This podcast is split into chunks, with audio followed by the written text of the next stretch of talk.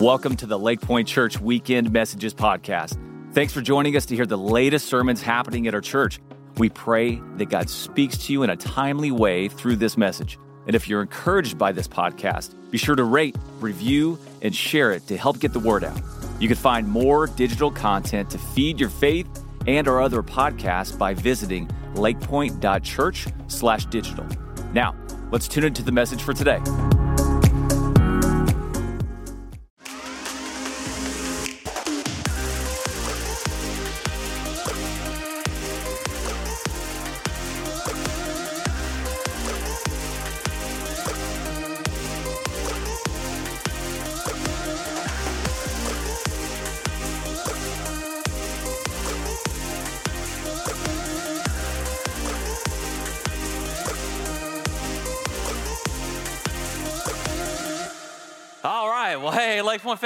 And uh, man, uh, if you guys got your Bibles, let's head over to, head over to Exodus 34. Exodus 34 is where we're going to be today.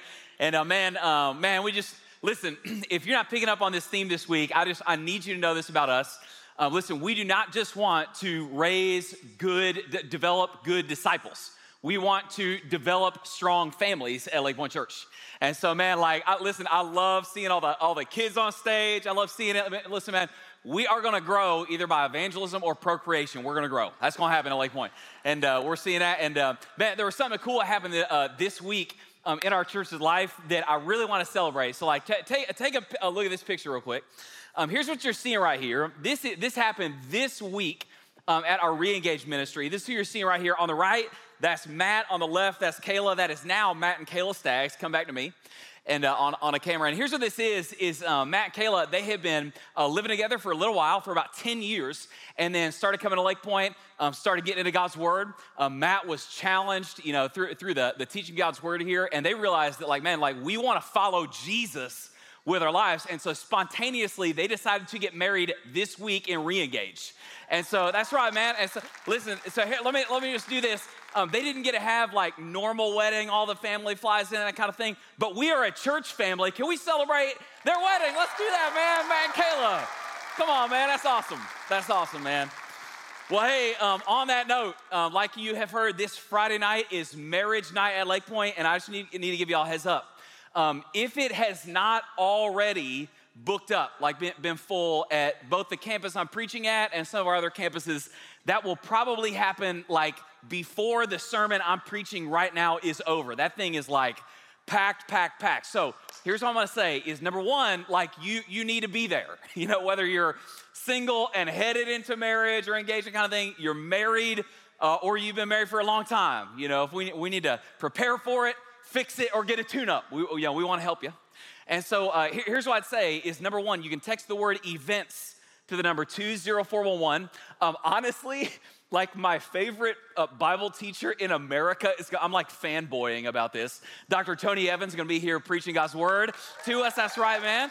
Um, incre- married to his incredible wife for, for, for four, over four decades. And really excited about that. So you can text events to 20411. If the campus that you attend is full, and some of them probably already are. Check out some of the other campuses. It's worth hitting one of those, and uh, because you just want to be there. All right, so me and Jana will be there. We'll see you on Friday night. It's gonna be awesome. All right, I got to get into a series I am just a little excited about. This series um, is gonna stretch from now all the way to Easter. We got eight weeks till Easter. The title of the series, listen, I love my favorite series. Y'all love when we do relationship series. Some of you guys do it, love it when we do like topical series. Man, I preach about this topic or that topic or anything like that kind of thing. My favorite series is when we just preach through the Bible. Like, I love that stuff. So that's what we're gonna do from now until Easter. Um, the title of the series is Hills and Valleys. And the reason we're calling this series Hills and Valleys is because we're taking from now all the way to Easter. We are heading now towards Mount Calvary that we celebrate on Easter because that mountain held a tomb and that tomb could not hold a body. And we are gonna gather and we're gonna look at that mountain on the last week of this series. But during this series, each week of the series, all throughout the scriptures, these great moments of God, these moments where the presence of the Lord descends, or God acts on behalf of his people, or he reveals something about his nature and character. They happen on these mountains and in these valleys all throughout the scriptures. And we're gonna walk through eight of those in the next few weeks. Now, here's why this is important because our life, your life, is a series of mountains and valleys. Um, you are always at every spot in your life. You know, you're either on a mountaintop, I hope that's a lot of you, or you're in a valley, and I know that's a lot of you. And here, here's what you're gonna notice is that, like, if you look at your life and look at the Bible, what you're gonna notice is that we experience God on the mountaintops, but we actually become like God in the valleys. And, and what we wanna do is we wanna, like, look into the scriptures and go, man, Holy Spirit, would you please do a work in my life? You know, peel off the scales, do, do some uh, surgery inside of me. Make me more like you, I wanna know you. And so that, that's what we're gonna do now. We are starting with uh, one of the two like pinnacle mountains in the entire uh, host of the scriptures. And I want to lead into it like this because something really unique happens on this mountain. So, in prep for this sermon, you're going to see why I'm doing this. Um, I came across this deal of people who have, uh, it's like very interesting names, okay? And these are real, like these are real names, okay? And so, I, you know, some of these I thought were funny, and some, some of them are just, you know, kind of shock value. But like, like, I'll give you an example. This is a dude from Singapore. This is a real name Batman Ben Superman. That's a real name. That's a win. That dude, I don't care what you say, that's a win, all right? Now, let me, this next one, this is a wedding that I am down to attend, the McDonald Burger wedding. Listen, I'm all in. I'm all in, I'll go, okay? Now, this next one, don't, don't put it up yet. If you are going to court, you don't want this to be your real legal name right here. I'm not even gonna read it. You figure it out, all right? That's not what you want, all right? Uh, this next one, let me just say this. this guy's face says it all. Go ahead and give that to us. Sad man. That's his name. That's literally that guy's name, all right? Now, this next one, I, am cheating here. I've actually showed you this next one before a couple years ago, but it's, it's absolutely amazing. This is my favorite one. There's only two left. Real dude's name, Lieutenant Les McBurney in the fire department. That's his real name, Les McBurney, okay? Now, uh, This, this one, uh, you know, this is my 1A and 1B. This is my, also my favorite. This guy works at Apple. This is a real guy that works at Apple. Samsung. That's his name. That's his name, y'all. and let me just say this, man. I, that, that, guy's name is great, but if you turn my text green, I, we're out. We're done. We are no longer friends. Now, what we're doing today is um, we are looking at the moment in the scriptures where God like peels back the curtain and he reveals his name. and some of y'all, you, you don't realize like why that's such a big deal. In about five minutes, you're gonna realize that's like the biggest deal in the Bible pre Jesus. Um, God reveals his name here, and, and I need, need to give you a little context. What's happening, we're looking at Mount Sinai. What's happening right now is after this is Moses, so it's Moses on Mount Sinai. Now, we I gotta fast forward through like thousands of years of Bible history. But Moses, you know, Mo comes out of like Egypt. You guys remember all this? You saw the movie? and they, they, go through the wilderness and God works on their behalf. He does the impossible on their behalf. And then uh, they make it all the way to Sinai, and Moses goes up to the top of the mountain, and, uh, and God reveals his character in giving the Ten Commandments, all right? Now, while this happens, so Moses is experiencing this mountaintop experience with God, but down in the valley, see, the, the valley is where stuff actually happens, man.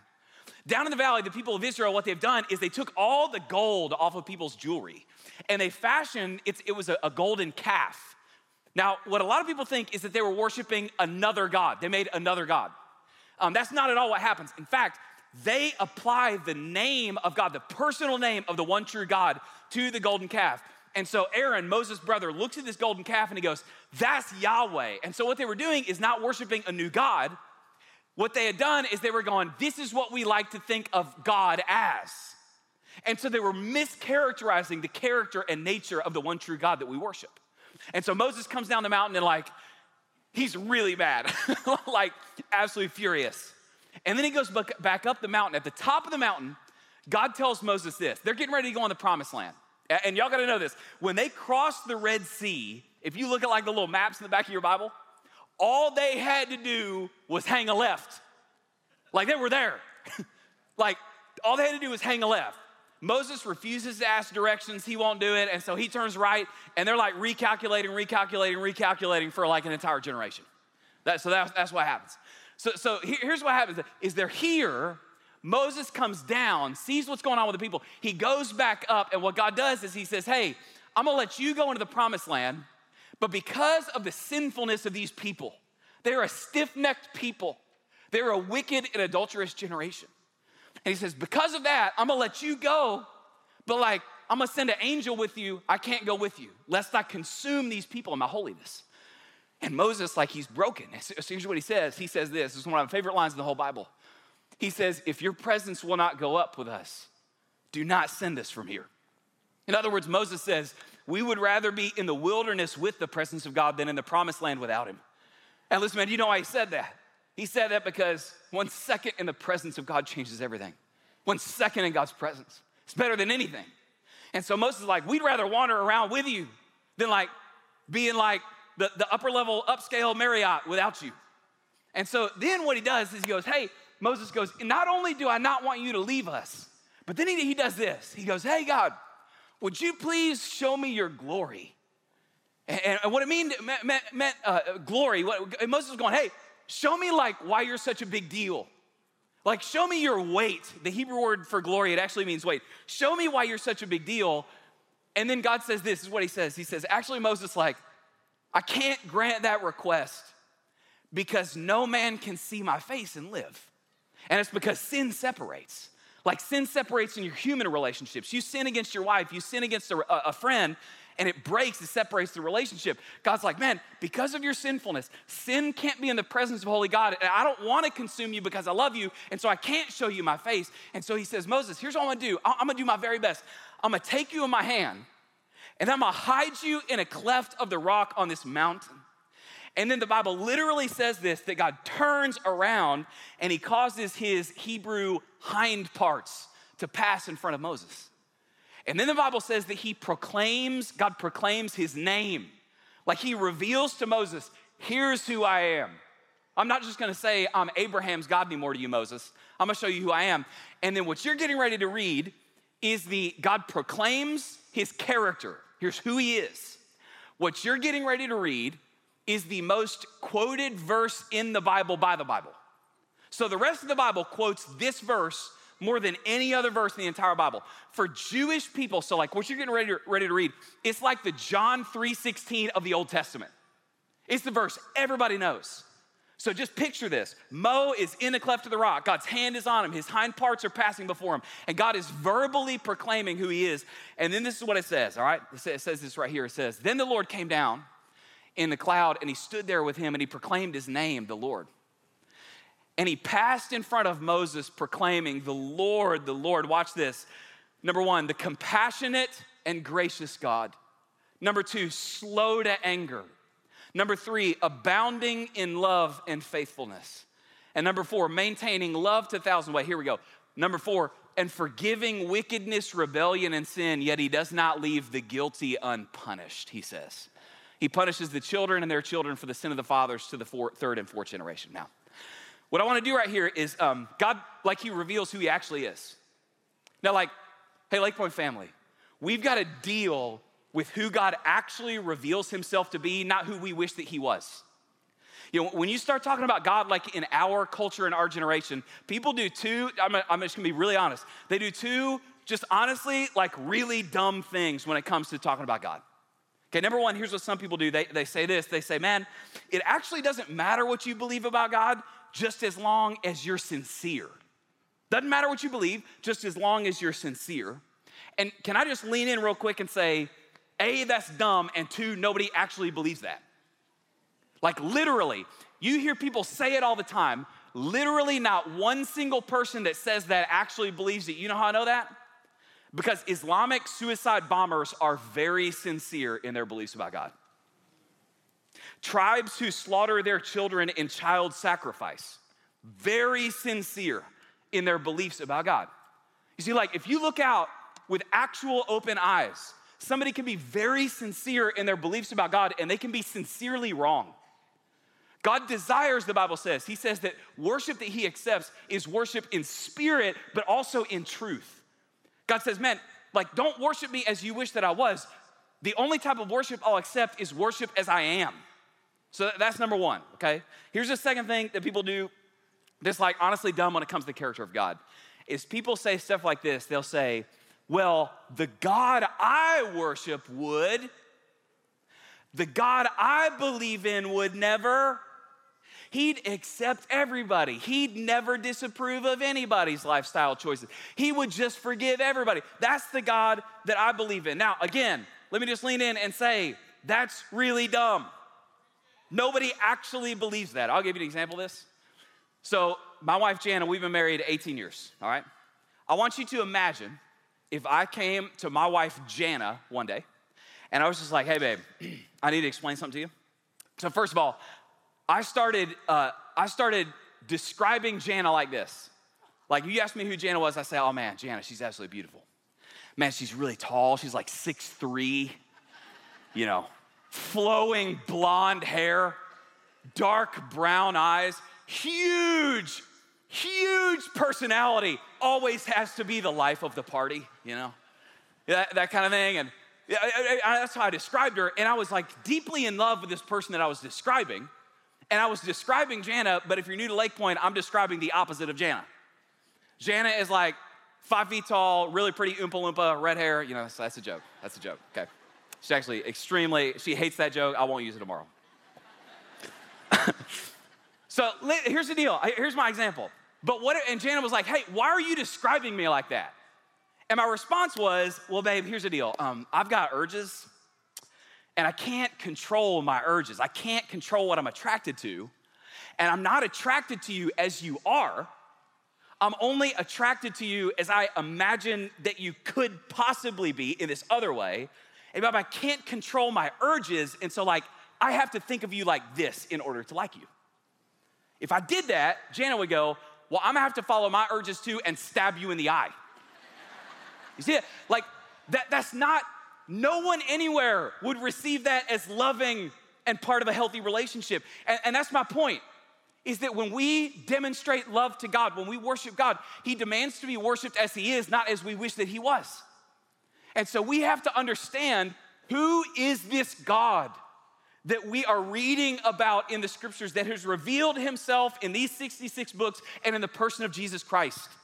Who is he, who does he say that he is? Well, this passage tells us who he is. Now, I got to do this very quickly.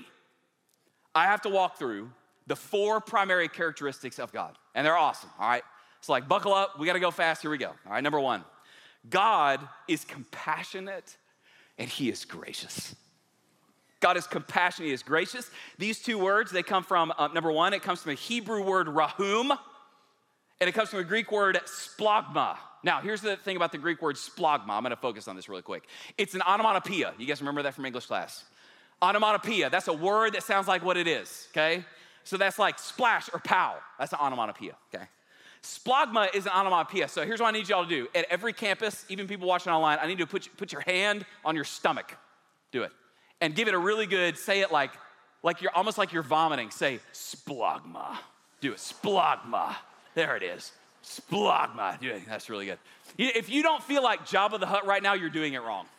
Like if you say splagma correctly, the back of the head of the person in front of you will feel it. Splagma. Okay, that's what it is, all right?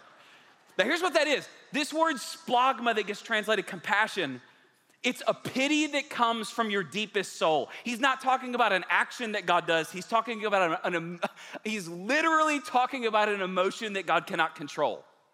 Um, I'll give you some examples in the scriptures. There's one right here in Exodus 34 the Lord, the Lord, the compassionate and gracious God. By the way, it's the first one. In Hebrew, order is uh, an indication of priority. And so God's saying, This is the primary thing in my character. Another example of this, really interesting. I preached a whole sermon on this. At the end of the book of Jonah, after God saves this wicked, violent nation of Nineveh, Jonah throws like this little hissy fit, and he's like soup, he's like big mad. And God's like, Why are you so mad? And here's what Jonah says He says, I, I, I knew you would do this. He goes, I, I, knew, I knew that you would be compassionate and gracious, slow to anger, abounding in love and faithfulness. And that's the first thing he says is, I knew you'd be compassionate. Okay, Jesus, let's talk about Jesus. You guys understand, Jesus, the Bible says, was the exact representation of the nature of God. Jesus was the image of God. Okay, so you wanna know what God's like? Look at Jesus. In fact, whole different sermon. One of the Ten Commandments God commands, do not make any images of me. Do you know why he commanded that? Because he was going, someday I'm gonna send one. Jesus is gonna come. He's gonna be the exact representation of my nature. Now, Do you know what is the number one emotion most frequently attributed to Jesus in the Gospels? Compassion. Splagma. Here's my last one, favorite one, Isaiah 49. Can a woman forget her nursing child that she should have no compassion on the son of her womb? Even these may forget, yet I will not forgive you. Okay, now, what he's saying is God has this emotion at the gut level like a parent has for a child with whom they have this deep connection. Now, um, I'm gonna tell a story really quick that has a crass ending. I'm gonna apologize in advance for the ending of this story. It's like, just track with me. The first year, Jan and I moved here with our kids, our youngest daughter, Felicity, we are getting ready to have some friends over one night. And they were all coming over, and right before they were coming over, Felicity started like complaining that she had this pain in her stomach. And so we were, oh, okay, well, well, let's get some food in you. And so then, like, you know, she's like, ah, my stomach hurts. And then she was like, okay, I'm complaining and now I'm crying. And then right before our friends came, like, she literally started like shrieking, like shrieking at the top of her lungs, shrieking about this. And so, like, we call the ER and we're like, hey, this is what's going on. And, and they're like, get here immediately. It sounds like she has a ruptured appendix that can kill somebody in hours. So, like, we get in the car, our friends get there right about that same time. And so they, they toss on like their hazards. They escort us all the way through Rockwall, that kind of thing. We're going like a million miles an hour. We're, you know, we're running through uh, traffic lights, that kind of thing. All the while, Felicity is in the back of our, at that time, the, the van. Janet is holding her, and she's shrieking at the top of her lungs through tears pain, pain, pain. And like, I'm literally in the front, like, I wish I could rip out my intestines and hand them to her. Because I'm like, my daughter is hurting. So we get to the hospital, we, we roll in. The ER took this so seriously. They had people waiting for us as we got there. They rush us back to triage. We're doing all these tests, all this stuff. Pastor Steve walks in. I'd heard him say before, you never want to see me at the hospital. If you see me, you're probably dying. I'm like, oh my gosh, it's, you know, it's a, and so, you know, we're, we're seeing, they're running all these tests, everything. And and like we're she's just sitting in a in the emergency room screaming at the top of her lungs and i'm like literally thinking my daughter my four-year-old daughter is to die right in the middle of this as jana's holding her she's like rocking rocking rocking and all of a sudden she goes completely still she gets completely silent and then she like gets this weird look on her face she's like Ugh. and y'all at that moment she ripped the longest, loudest fart in the history of four year olds. Like, y'all, I mean, like, so loud and so loud. I told you this was crass. So loud and so long, like nurses on the other side of the ER are dying, cackling with laughter. After that, completely fine. She was completely fine. In our house, we call that the thousand dollar fart. That's what we call it. Now, here's the deal when you are in that moment, and you are like watching your children in pain, how many y'all know there is no pain like kid pain? Ain't no pain like kid pain. Why? Because there is a compassion from parent to child where you feel what they feel and you, you experience the pain that they experience. Now, what God is saying is He's saying, I'm like that. Now, here's why this is important because some of you are on a mountain, but some of you are in a valley. And listen to me real close. How you interpret what is happening to you will determine your response to what is happening to you. And you're gonna interpret pain in your life through one of two lenses. Either you're gonna look at your pain and you're gonna think, God is punishing me, or you're gonna look at your pain and you're gonna think, sin and Satan are attacking me. And if you think of God as mean and you think that God is punishing you, when you experience pain, you will run from Him. But if when you look at your pain and you look at it and you go, no, no, no, this is sin and Satan attacking me, then you'll run to God instead of away from Him. See, you have to understand God is not mean. He is not out to get you. His hands are outstretched to save you. He is gracious and he is compassionate and he is waiting all day long to be near you in your pain. See, that's who God is. Okay, number one, God is gracious and compassionate. Now, I, I, gotta, I gotta keep rolling. Number two, God is slow to anger, the Bible says. The Hebrew here, uh, there's a lot of Hebrew in this sermon. That's weird for me. The Hebrew is literally erek, uh, erek apayim. Okay, now, this word, I'm not kidding you, it literally means in Hebrew what it says is long of nostril. I'm not joking. Long of nostril. Now, I'm gonna show you why that is real quick, okay? Give me that. Give me the awkwardly tight Give me the zoom, okay? yeah, that's, that's, oh, I get this. I got a little thing on. Okay. All right. Now, if somebody gets really angry, watch my nose, okay? Somebody gets really angry, their nostrils start to flare. You see that? I don't know if it's working. I can see it down there. Okay?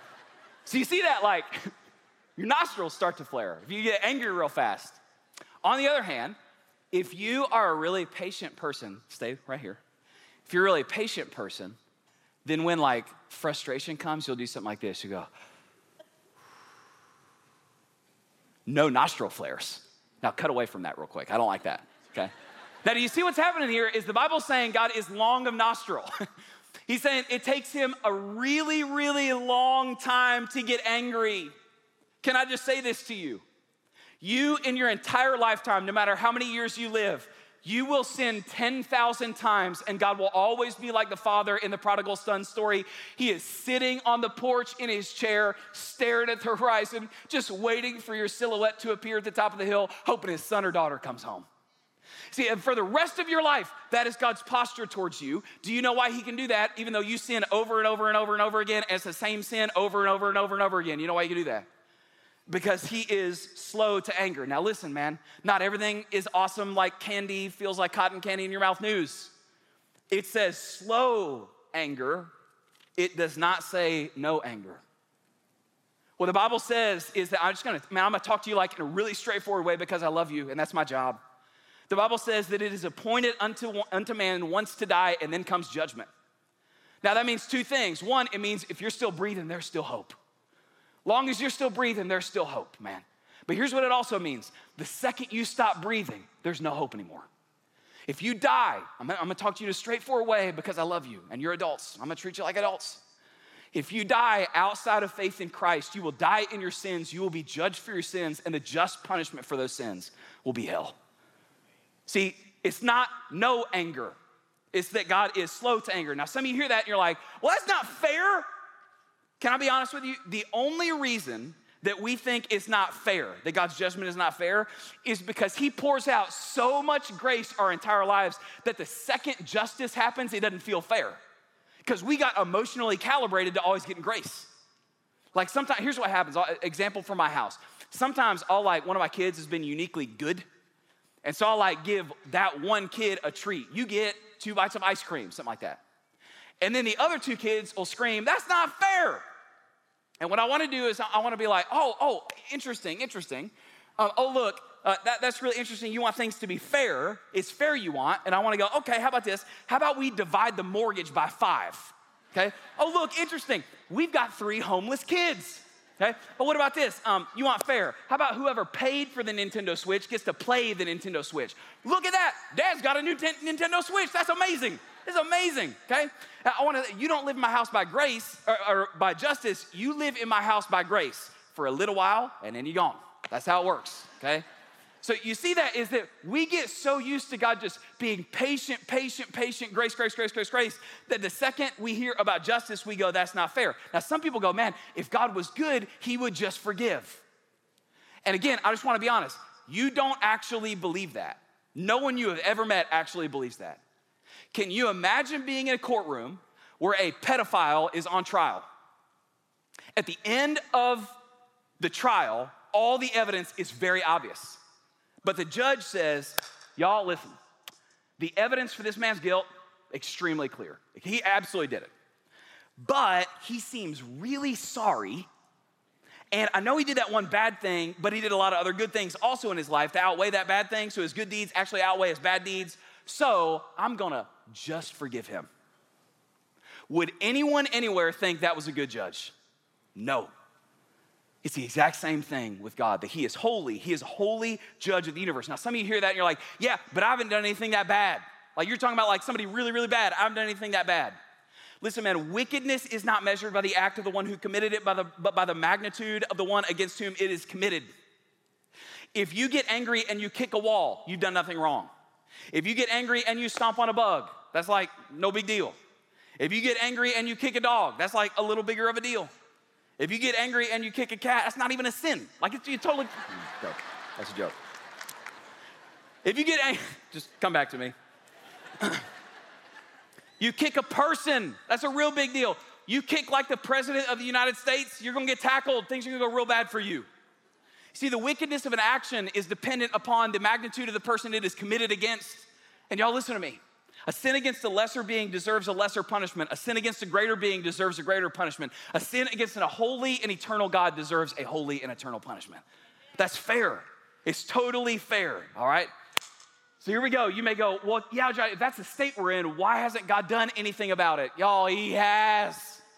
Which brings me to characteristic number three. It says this that God is abounding in love and faithfulness. The Hebrew, there's a lot of Hebrew in this sermon. this never happens. The Hebrew for this word, abounding in love and faithfulness, is the Hebrew word kesed. Say the word kesed. Kesed, you did great. Uh, what you're gonna notice is that literally every Bible translation translates that word differently. Some of them say loving kindness, some say devotion, mercy, grace, purity, loyalty, steadfastness. As many translations as there are, there are different words that get translated for kesed. My favorite the Children's Jesus Storybook Bible translates it as the never stopping, never giving up, unbreaking, always and forever love of God. Now, the reason we don't have a consistent translation of this word is it becomes because it comes from a concept we don't do. This is a watch this, just, just hang with me for a second. This is a covenant term. A covenant term. What it literally means is covenant faithfulness. Now, I'm gonna show y'all something, just track with me, okay? Here's what a covenant is in the Old Testament, whenever it says that God makes a covenant, what the actual language is, is that God cuts a covenant. Now, part of the reason for that is because with a covenant came circumcision. Now, this spot in the sermon, I had a really good circumcision joke, but it was like really, really long, and so I had to snip off the tip of it, and so I'm not gonna, I'm not gonna do that. Okay, let's joke. Okay. Well, oh, come on, man. If you didn't like that, you're gonna hate this church. Okay, let me just say that. So here's what happened. Now, that's part of the reason. I may cut that for tomorrow. We'll see. Here's the other reason, okay? Because in think about this, in our culture, if we want to like establish a contract with somebody, we live in a written culture. So we're like, hey bro, you, you down for this deal? Sign on the dotted line. They did not live in a written culture, they lived in an, an oral culture where you speak things. So if you wanted to establish a contract, a binding contract with somebody, here's what you would do if you, you're like, hey man, let's make a deal. We in, we good on the terms. Okay, the, the next thing I would say is, hey, go get a lamb. And somebody would go get a lamb, and what they would do is they would cut, literally cut. That's why it says to cut a covenant.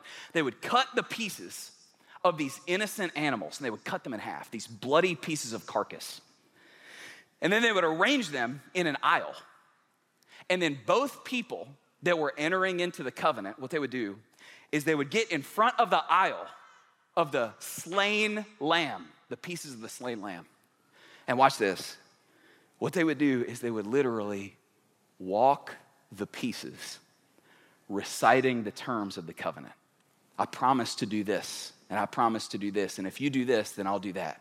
By the way, that is where we in our culture get the tradition of a bride walking down the aisle to her husband in a wedding. And the reason they walked in between the pieces of these slain animals is here's what they were saying they were saying, if I break this covenant, may I be torn into pieces like this slain lamb. Now, when God enters into a covenant with mankind, with Abraham in Genesis 15, go read it. What happens is all the covenant stuff's there. Abraham's here, God is here. The pieces of the slain lamb are there. There's blood everywhere. They're getting ready to walk the pieces. And at the very second, the Bible says that a deep sleep descends upon Abram. God knocks him out. And at that very second, the Bible says that a smoking fire pot, there's lots of translations, but what you need to know is it uses the exact same two words that the Bible uses when it says that thunder and lightning descended on Mount Sinai and the presence of God was there. So we know that it's the presence of God. A smoking fire pot appears. And then with Abraham asleep, God Himself walks the pieces, reciting the terms of His covenant with mankind by Himself. And what God was saying was watch this. Not only will I be like this slain lamb if I break the terms of this covenant, He was saying, I will be like this slain lamb if you break the terms of this covenant. Hey, y'all, watch this. Let me get that shot of me and the cross. Okay, watch this. I, want you to see this visually. Bring it right here. Give it, give it to me. Guys, we, oh, you can't see it real good, but just track with me. We broke the covenant and he walked the pieces. We broke the covenant and he's the one that became like a slain lamb. When he went to the cross and he was crucified instead of us, that's what he was doing. Now, listen, here's what that means God has entered in to an eternally binding contract to love his people no matter what, whether you break the covenant or not, whether you sin or not, he is in. Now, check this out. Here's what this means. You got to get this down like in the deep places of your soul. If you are a Christian, a Christian can sin their way out of a lot of things. You can sin your way out of a good marriage, and some of you have. You can sin your way out of a job. You can sin your way out of a good relationship with your kids, and you can sin your way out of a clean conscience, but you listen to me. If you are a Christian, you cannot sin your way out of God's love for you in Christ because He has promised. That's right, man. Because what He has said is that He has said, Man, I am a God that is full of covenant faithfulness. I am abounding in love and faithfulness. And so, man, no matter what happens, I'm gonna be with you. That's what He's saying. That's number three. Now, number four. Number four, you may be going, okay, but that actually leaves like a tension here. And here's the tension because it gets to this spot. Number four, God forgives sin, but he does not leave the guilty unpunished. Now, if you are paying attention at all, you're probably going, wait, how on the one hand can God forgive sin, but on the other hand, can he not leave the guilty unpunished? I'm gonna read you a big section of Romans 3, and we're gonna do it real fast. So I wanna get, get you to one word, okay? Watch this. It says this. Uh, there it is. It says, For there is no distinction, for all have sinned and fallen short of the glory of God, just like there is no distinction among dead people. Ain't no thing is like dead, deader, and deadest. You're just dead. It's going, hey, there's no distinction. And like sin, sinnerist, and sinner. I don't know how to do it. But he's going, everybody just same category. Sinner, y'all broke the covenant. And you fall short of the glory of God and you are justified. That means like whatever this is getting ready to say, it means that it becomes just as if you'd never sinned, like you're clean before God. By his grace as a gift through the redemption that is in Christ Jesus. Watch this, whom God put forward as a, you say it, a what? A propitiation. It's a big word, hard to say propitiation. That's what it says. By his blood to be received by faith. This was to show his righteousness at the present time. Check this out. So that he might be both just, watch this, I'm, I'm gonna translate it onto this passage. So that he both, both might be just, in other words, he does not leave the guilty unpunished, and the justifier, he forgives wickedness, rebellion, and sin of the one who puts his faith in Jesus. Now, check this out. I'm gonna talk, I'm gonna land a plane. Sermon's almost done. I'm like literally just gonna land a plane and ask you to give your life to Jesus real quick. So here's what this is, man. I'm gonna talk about the word propitiation. Put it up there. This is a really important word, like maybe the most important word in the Bible propitiation. Now, what church growth experts always tell me is that if you wanna grow your church, don't use big theological language in church, all right? But here's my deal. If there are dudes out there ordering venti mocha macchiatos at Starbucks, I can use theological language in church. And oh, by the way, to all the fellas at Lake Pointe, if you're ordering venti mocha macchiatos at Starbucks, you need to repent, stand up and act like a man, and order black coffee. That's, that's it, man. Just like God intended it. All right, here's what, that's a joke. Here's what propitiation means it means payment that satisfies. Payment that satisfies, okay? Now, in 1949, I'm gonna give you an example of this, okay? In 1949, there were 13 men that died in one of the most deadly then forest fires that had been known, okay? 16 guys, 16 firefighters dropped in to combat this forest fire in Mann Gulch in Montana. All of a sudden, unexpectedly, the wind shifted and the fire started moving extremely fast the opposite direction and it consumed 3,000 acres towards them in their direction in just a matter of minutes. And it trapped these 16 men against, it trapped these 16 men in Mann Gulch. They were trapped against a northern cliff that had a 76 degree incline. 13 of those 16 firefighters thought their only way out was to try to like climb the 76 degree incline, and every single one of them that attempted that died. One of the only three guys that survived, his name was Wagner Dodge. And here's what he did he did something that Native Americans had been doing for hundreds of years. It was called an escape fire. So the second he saw the forest fire coming to him, he reached in his pack, he grabbed a match, and he bent down and he lit on fire all this dry grass around him. And I'm sure his buddies were like, Bro, what are you doing? Like, we're like literally trying to get away from fire. And he was like, Hey, just check this out. And this fire, it grew and it grew and it grew and it consumed all this grass, this huge area in front of him before the forest fire could get to him. And what it is, it, it created this already burned over place. So that when the forest fire got to him, all he had to do is he and his buddies, they just walked forward and they stepped into the already burned over place. And as long as they were in that already burned over place, watch this, where the fire had already been satisfied then when the wrath, when the fire came, that fire, it couldn't touch them because they were in a place where the fire had already been satisfied. Do y'all understand what I'm talking about? The cross where the Son of God was crucified for the sins of the world, it is the already burned over place. It's the place where the wrath of God, that's right, justly fell for all of your sin and for all of my sin. And when you place your faith in Jesus, all you're doing is you're just like stepping forward into this already burned over place. And in that place, a propitiation has been made. Payment has payment that satisfies has already been made so that the wrath of God will never touch you. That you are now secure in the abounding steadfast love of God. And there is no condemnation for those who are in who are in Christ Jesus. That's it. That's all there's left for you. And that is how God can simultaneously be someone who forgives wickedness, rebellion, and sin, but does not leave the guilty unpunished. Now, here's a question, man. Is, have, you, have you like actually repented of your sins and go, man, I don't want to do that stuff anymore because I, I want you, God. I want to follow you, Jesus, and giving your life to Him to step into that place, trusting the cross that it mattered for you. Man, if you haven't done that, like, I, I want to give you a chance to do that. And so, like, right now at all of our campuses, would you bow your heads and close your eyes? And right now, if the Spirit of God is like prompting you and you're realizing you need to give your life to Him in a sincere way, maybe for the first time, would you just pray this prayer from a genuine heart? Would you just pray, God, I know I'm a sinner? And that I have lived for other things besides you first. Pray this, but I believe that you died for my sin. And I believe that you rose from the dead. And just say this, like in your heart of hearts, silently just say it to God. I believe that somehow, in some way, that cross, Jesus' cross, counted for me. And so today, from this day forward, as best as I know how, I will live for you first. I receive the free gift of your grace apart from anything I've ever done, just as a gift. Thank you, God, for adopting me as a son or a daughter.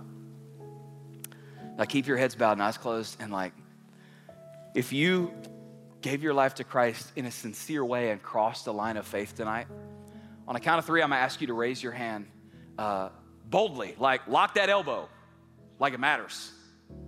And the reason I'm asking you to do that is because one, we wanna know who we're praying for, but two, I believe something solidifies in you spiritually when you respond physically. And so, on a count of three, if that's you, you cross the line of faith in a sincere way, I want you to do that. And one, God loves you. Two, you came here for a reason today. Three, put your hand up in the air right now, boldly. Like, eh, man, amen. Keep them up. Keep them up. Like, right now, man, I'm, I'm coming home. I'm coming home. Lock that elbow, man, like, like it matters. God, I'm coming home. Man, that's incredible. Man, amen. Amen. Amen. Thanks for listening today. For more biblical teaching and worship, Join us for our Church Online live weekend services on Saturdays at 5 p.m. and Sundays at 9:30 and 11 a.m. Central Standard Time. For more information about all the digital ministries of Lake Pointe, visit lakepointe.church/digital.